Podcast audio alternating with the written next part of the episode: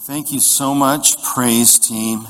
Uh, that's the that was the perfect uh, worship song for uh, this weekend for us, as we're going to be talking about kingdom surrender, and we were talking about the, this high place of surrender. We think of surrender as a low place, but it's such an amazing high place when we find it, and we're going to be looking at that.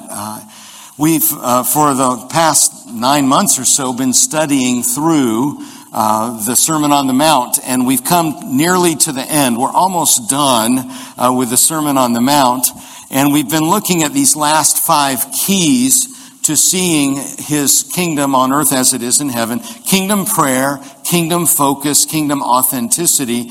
And on this weekend, we're looking at kingdom surrender, the nature of lordship.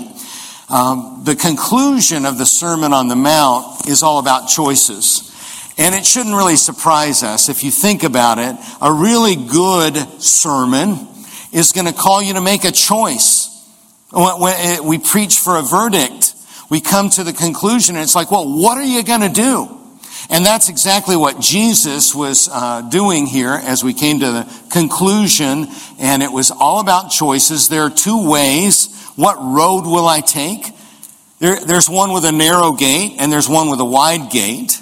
The narrow gate leads to a, a, difficult road, and that's the road that Jesus wants to take us on. There's one with a wide gate. It's easy. There's lots of people there. And that's not the way, that way, he says, leads to destruction. There are two voices. Who will I listen to when I'm on this journey? The teacher of truth or the teacher of falsehood? We looked at that last week, and then we're going to consider two claims. What is my real commitment? Is it lip service or lordship is, is what we're going to come down to here. And next weekend, we're going to be uh, looking at the final conclusion of this sermon. And he talks about two builders. Will I build on rock or build on sand? So let's hear the word of God. Isn't it marvelous that Jesus talks to us right here, right now? And so we're going to hear the word of God, Matthew chapter 7, beginning in verse 21. Jesus is continuing on. He's leading to his conclusion, and this is part of it. Not everyone who says to me, Lord, Lord, will enter the kingdom of heaven. But the one who does the will of my Father who is in heaven. On that day, many will say to me, Lord, Lord, did we not prophesy in your name and, cast out demons in your name and do many mighty works in your name? And then I will declare to them, I never knew you. Depart from me, you workers of lawlessness. Now let's stand and let's pray. Heavenly Father, I know few places in the Bible where I need to hear more from you than this. And so, God, I pray that you will illumine us and show us and teach us Help us to understand these words from long ago that come across to us today. May we hear you and hear your heart and hear your wisdom. In Jesus' name, amen. You can be seated. Verses 15 through 20 that we looked at last weekend dealt with false prophets. The the ones who come among you looking and sounding great but lead you astray. He said they're like wolves in sheep's clothing. And on this weekend, the next few verses, verses 21 through 23, deal with false followers, a, a different kind of place of falsehood. Those who have all the right words and even the right actions, or at least they appear to have everything together, and yet will not enter the kingdom and we need to know a bit more about this. Jesus says really plainly that not everyone who says the password will get admitted. I don't know if you've ever been kept out because you couldn't get the right password. And, and, they seem to have the right password, but they are not being admitted. Not everyone who says to me, Lord, Lord, that would seem to be the right thing to say, will enter the kingdom of heaven. And for those of us who claim to be believers, uh, this could be, uh, or we could hear this as the most frightening statement in the whole New Testament. Uh, I've, I've thought that many times. It is certainly the most sobering statement that we would find in the New Testament. So, who are these false followers who will not be admitted? Uh, don't you say you wouldn't want to know? Inquiring minds want to know, right? Um, they have the right words, Lord, Lord, and they have an implied fervency. They're just like they seem even emotional about this. Um, and they protest, uh, they appeal this denial of their admission. They claim to have the right actions. They seem to have the right actions, dramatic demonstrations of power. Seem to have power. They prophesy, they preach in your name. They, they, you know, they seem to be saying, preaching the right things, and they cast out demons in your name. That's a pretty big deal. Uh, and do mighty works in your name, and yet apparently something is missing. We need to know what it is. Now, who are they? These false followers may have been seduced by the false prophets or preachers or teachers that we talked about, just led onto the wrong road. They, they seem to be saying the right things, doing at least some of the right things. They may have started in the right direction, but then were led astray. We talked about that last weekend.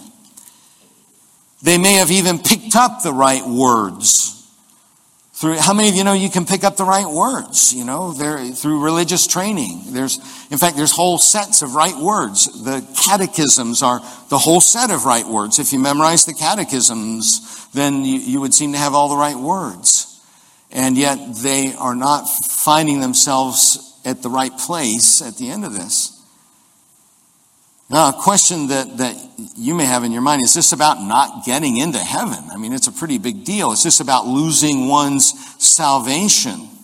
And we know that uh, Matthew uses the phrase kingdom of heaven in a particular way. Uh, he uses it in exchange for kingdom of God uh, out of reverence for the name of God. He, he, among Jewish people, they, they tried to not use the name of God very much because they didn't want to somehow be irreverent or, or somehow uh, make dirty the name of God. They did not want to do that. So he always called kingdom of God, he called it kingdom of heaven, especially in writing things down.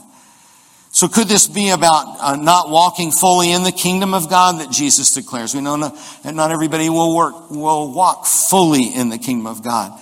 And so, so we would need to know about that. Uh, or is this something more?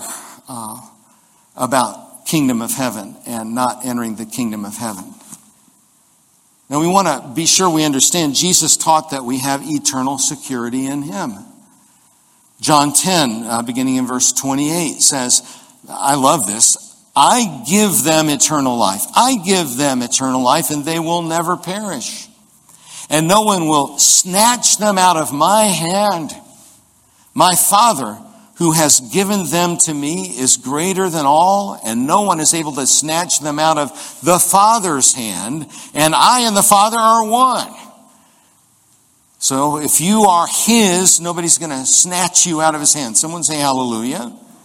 Yeah, that's really good news. And yet we have this phrase, on that day I will declare, depart from me. Now that sounds like the day of final judgment. That's, I mean, it, it can't sound like anything else. And, uh, and this is part of the message that we, uh, that we don't want to miss. We don't want to miss this. And he, even, he says, many will be told to depart.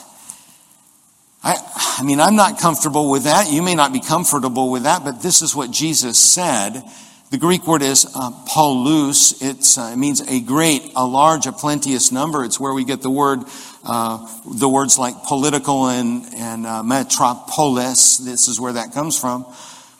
And he, there, there's going to be a lot of people who think that saying the right words is the ticket. If I say the right words, or if I said the right words at a certain point, I, I, I must be in. And, it's difficult because even this phrase, this utterance, Lord, Lord, can be misunderstood.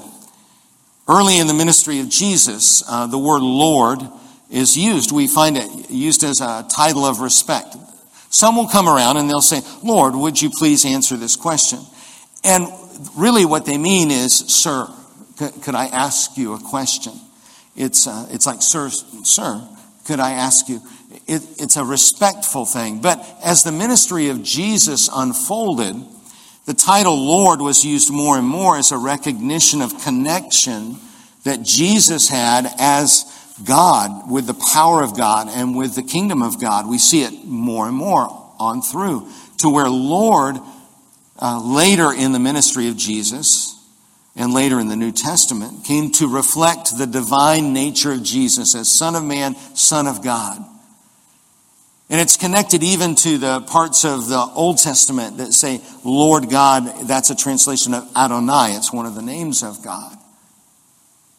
So, who are these false followers and, and how did they get off track? They, they might be a faker or a fraud, um, trying to act and, in, in a way that would allow them to steal or come in and, and, um, and take advantage. They may be a fool, someone deluded by a false gospel.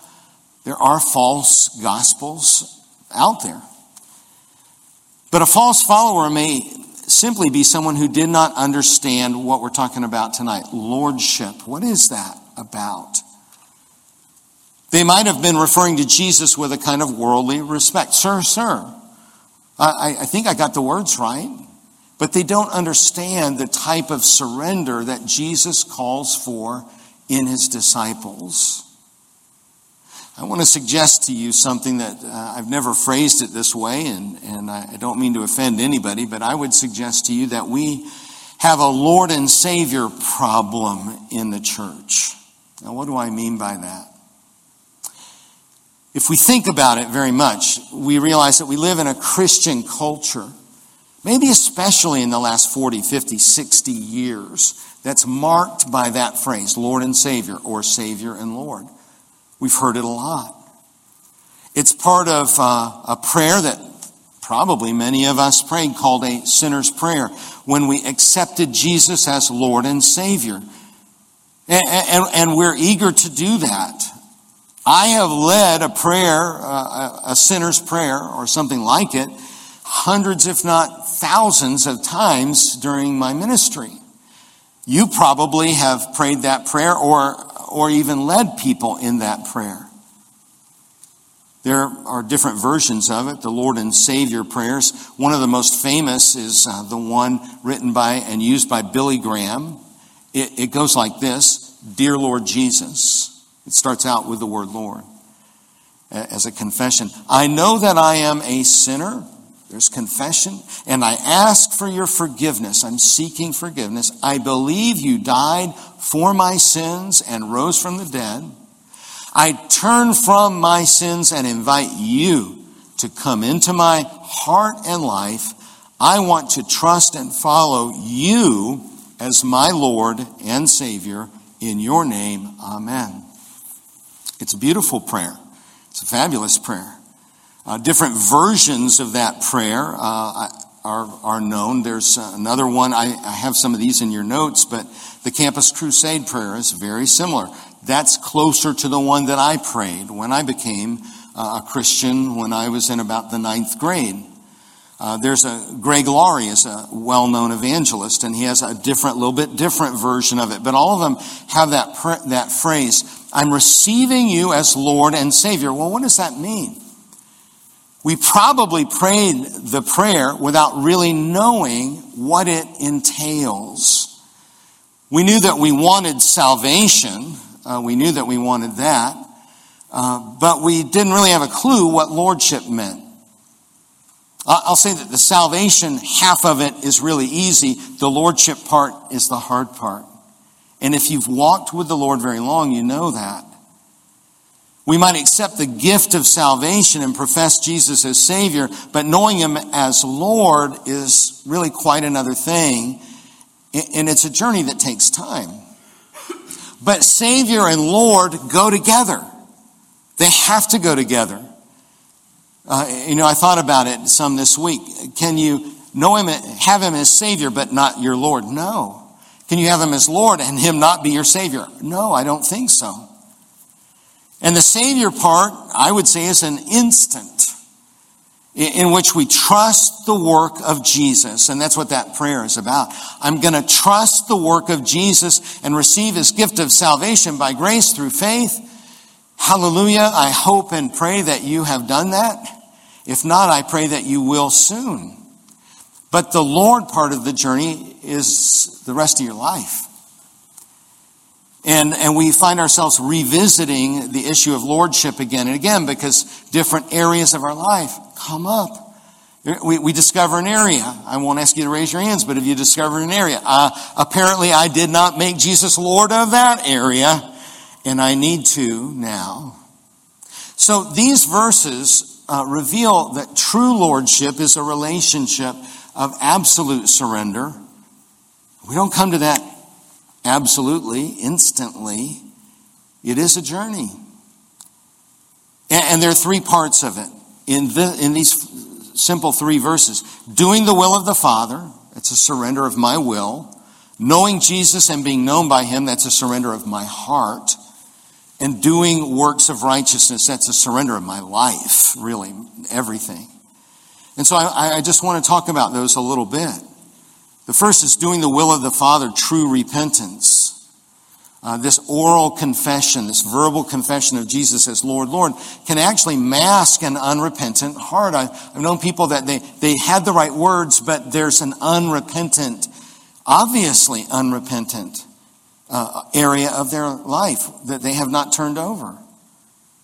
An entrance to the kingdom is reserved for those who do the will of the Father who is in heaven.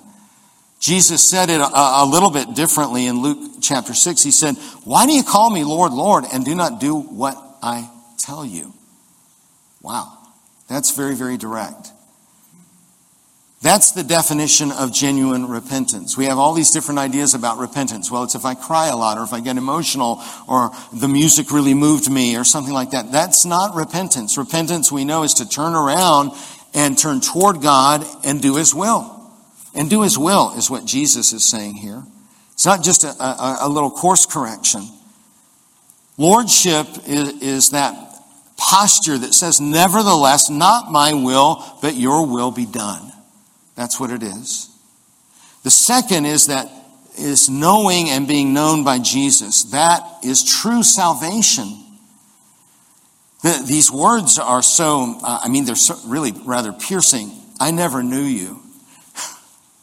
There's a lot of things I don't want to hear from Jesus. O ye of little faith. I, I don't want to hear that. uh, why did you not stay up and pray? I don't want to hear that. But this one, depart from me, I never knew you, is something I, none of us ever wants to hear. Now, the Greek word that he uses here is gnosko. It means to know by experience, to understand, to know and be known. It's one of the most intimate words in the Bible. And Jesus used it a number of times. John 10 14, he said, I am the good shepherd, and I know my sheep. If you're my sheep, I know you. I know my sheep, and my sheep know me. That's the relationship, to know and be known. John 10 27, my sheep hear my voice. They know my voice. How? They, we've been talking a lot. We, we've been in relationship. It's not hard for them to know which way to go because they've been listening. How do you listen? You listen in the Word of God, you listen in prayer, you listen by communing with Him. And I know them and they follow me. How do they follow you? Jesus, because they know my voice. And instead of those marvelous statements, Jesus says, I never knew you. You never took the time for us to get to know each other. You, you, someone told you to make a confession and to, to use those, Lord, to pray this prayer, and you grabbed your goodie bag of salvation and headed for the door. It doesn't work like that. We never talked after that. Jesus said it a little bit differently in Mark chapter 7. He says, These people honor me with their lips, but in their hearts are far from me. Wow. I don't want that to be a description of me.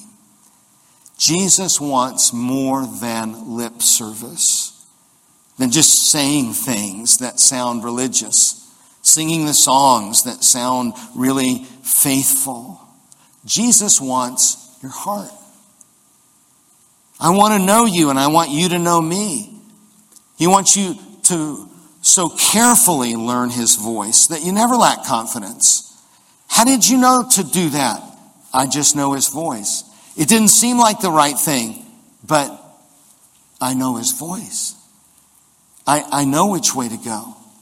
He wants you to know him and to be known by him. The third is doing works of righteousness. On that day, many will say to me, Lord, Lord, did we not prophesy in your name? That sounds really good. Cast out demons in your name. That sounds really, really great. And do many mighty works in your name. That sounds like really powerful. And then I will declare, I never knew you. Depart from me, you workers of lawlessness. Wait a minute. What does that mean? Workers of lawlessness. We might say, well, but, but wait, I, I didn't break the law.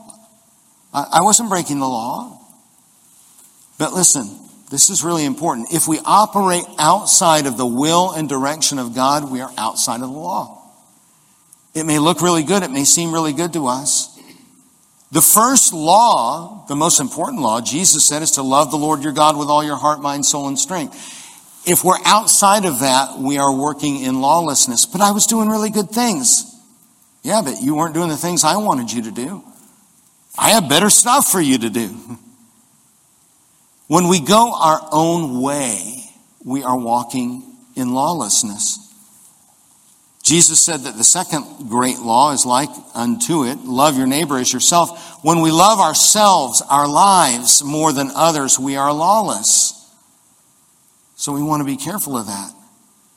Works of lawlessness flow out of a life surrendered only to self. And we can have all, all of the, we can have all of the look and all the action and the words and yet not be surrendered to the Lord. We can be only surrendered to self. I'm going to do it my way. Works of righteousness flow out of a relationship with Jesus. They may not even be the things that you would have thought up most to do. Works of righteousness are not things you dreamed up that, that you thought would look righteous. Works of lawlessness are those works that we do my way rather than the will of God. It may, it may have even been in the right direction, but I decided to do it my way. So we finally realize that repentance looks like this. Repentance is the realignment of life with the direction of God.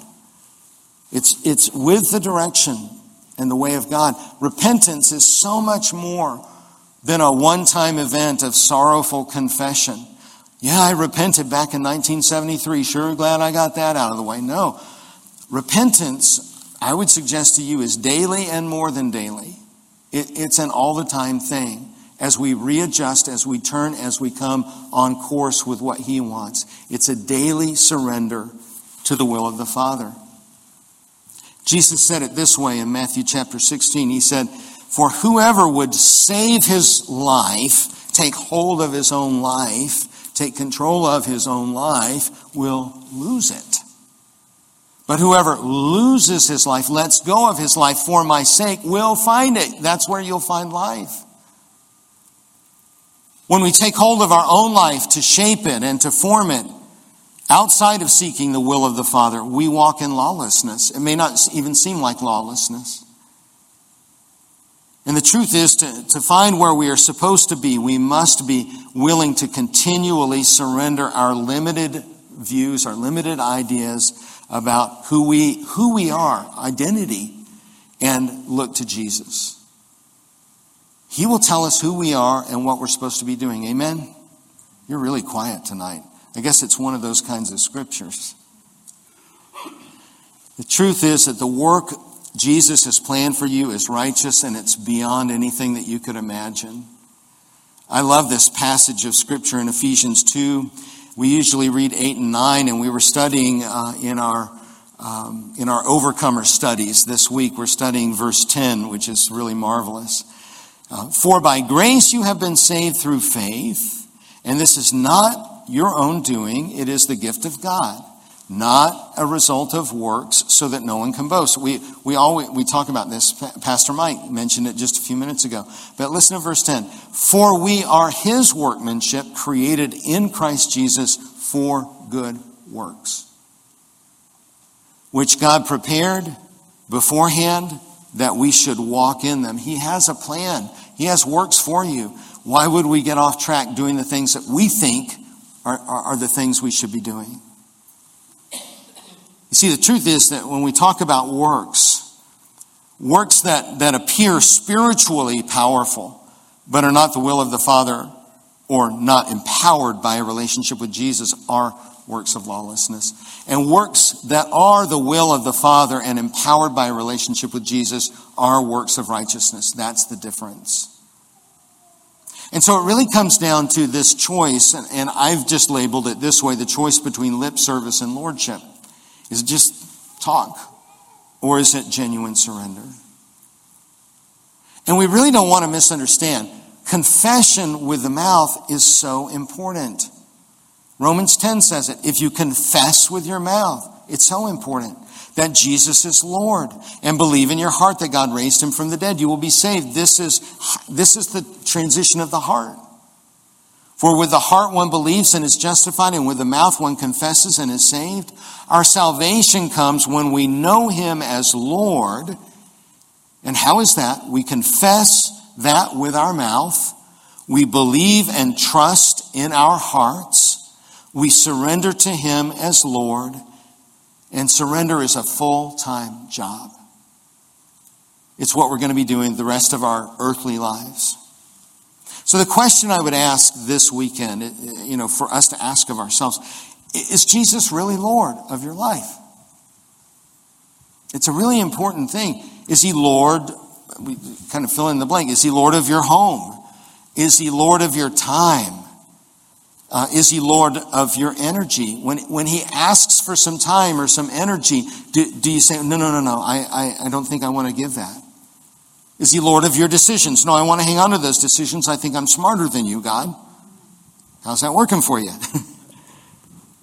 Is he Lord of your wardrobe and your transportation, the Lord of your finances? Is he Lord of your media, the things that you consume? Is he Lord of your eyes? Is he Lord of your, of your body? Is he Lord of your sexuality? Is he Lord of your politics? And there are many, many more areas. Because if we think about it, if we, if we meditate with the Lord for a while, we probably will discover uh, maybe a few areas that we have not surrendered. And, and there may be one that we just know, okay, I get it, God. That's, that's the area I always try to hide from you and realize I can't hide from you. That's the part of my life I'd rather not talk about. That's the thing I've been hanging on to. And I would suggest to you it's time. I think when we come to the conclusion of Jesus' uh, sermon, he's making it very, very clear that it's time. I was praying and meditating over this, and I, and I wrote a prayer. And as you know, I do that sometimes. And uh, it's very different from any prayer that I've written before. It begins with the words, Lord, Lord. And I would love for you to pray this. It's in your, it's in your notes. It's easy to get a hold of. But um, I would love for you to pray this. But, but don't pray it if, if it's not a point of surrender for you, because that would just be lip service. And that's not what he wants. You might want to take this home and just having meditated on it, you might want to go home alone and say, okay, okay, okay, okay. God, I get it. I get what Jesus was saying, and I really, really want to surrender. So I invite you, if you would like to pray this aloud with me, you don't have to, but I invite you to use this as a time of surrender. Let's pray. Lord, Lord, I want to take that word more seriously than ever. I want my relationship with you to be more than just words. I want to surrender everything. Yes, even that thing that you and I know I have held back. I have been trying to do my life my way for far too long.